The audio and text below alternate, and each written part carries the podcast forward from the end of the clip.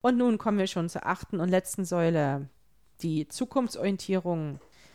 Nachdem wir uns unsere Situation, den Gefühlen, Ressourcen und Lösungsansätzen gestellt haben und diese bewusst gemacht haben, geht es jetzt darum, nach vorne zu schauen. Das sagt sich so leicht, aber was bedeutet es eigentlich? Das bedeutet, sich aus der Situation heraus ganz neue Ziele zu stecken. Hier geht es allerdings weniger um spezielle Problembewältigung, sondern eher um den Weg, den ich trotz bzw. mit dem neuen Aspekt gehen möchte. Jetzt, da ich die Krise verarbeitet habe und sie lösungsorientiert angegangen bin, kann ich meinem neuen Ich wieder nach vorne blicken. Vielleicht hat mein Boot ein, zwei Dellen abbekommen und es schwimmt in eine andere Richtung als nach dem Sturm, aber das heißt ja nur, dass ich jetzt herausfinden muss, wohin möchte ich eigentlich mein Boot steuern? Ralf Sanftleben hat diesbezüglich einen wichtigen Punkt formuliert. Der Weg zu deinem Ziel beginnt da, wo du heute stehst. Dazu sei es hilfreich, erstmal bestimmte Lebensbereiche zu betrachten, in denen man eine Funktion hat oder eine Rolle erfüllt. Das seien zum Beispiel die Freunde, Familie, materielles, Hobby, intellektuelles und persönliche Weiterentwicklung. Dann solltest du dich fragen, welche Rollen du genau in diesen Lebensbereichen erfüllst.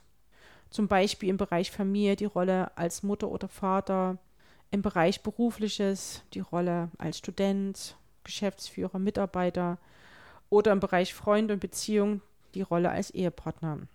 Die Übung besteht darin, sich zu der entsprechenden Rolle in den entsprechenden Lebensbereichen zu fragen, weil wir haben ja verschiedene Rollen, die wir spielen in unserem Leben, ne? ob du dich in diesen verschiedenen Rollen, die du da spielst in deinem Leben, aktuell wohlfühlst und wo du Verbesserungspotenzial siehst. Und an dieser Stelle setzt du jeweils ein Plus oder ein Minus auf deiner Liste. Das nennt der Herr Sanftleben Plus-Minus-Analyse.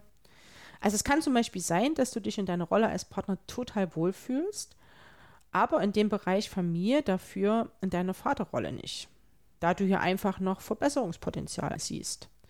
An diese Rolle machst du dann ein Minus. Der letzte Schritt besteht dann darin, sich innerhalb des Bereiches und der Rolle neue Ziele zu setzen. Das kann zum Beispiel sein, die Zeit mit seinen Kindern qualitativ wertvoller zu gestalten und lieber rodeln zu gehen, anstatt sich vor dem Fernseher zu setzen oder in der Rolle als Student, in der man sich unwohl fühlt, mehr Zeit zum Lernen einzuplanen. Auf diese Weise kannst du dir Stück für Stück und ganz pragmatisch neue Ziele setzen und die Lebensbereiche kontinuierlich durcharbeiten. Am besten stehen am Ende einige kurz- und langfristige Ziele auf deiner Liste, die du in deinem Alltag integrieren kannst und an deine aktuelle und neue Lebenssituation anpassen kannst. Wow, jo, acht Säulen. Ganz schön viel. Wir sind jetzt schon durch.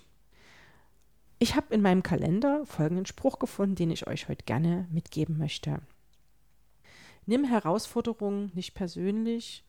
Gesundheitliche, finanzielle und persönliche Hürden wollen dir nicht das Leben schwer machen. Sie gehören nun mal leider zum Leben dazu.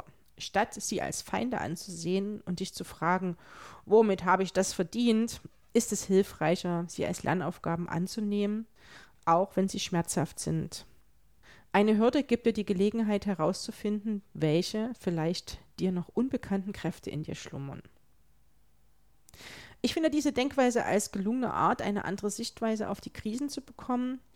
Und wenn man dann sich noch seiner acht Säulen bewusst ist, dann fällt es uns noch leichter, diese Lernaufgabe zu bewältigen. Ich wünsche dir ganz, ganz viel Erfolg dabei und bis bald in meinem nächsten Podcast.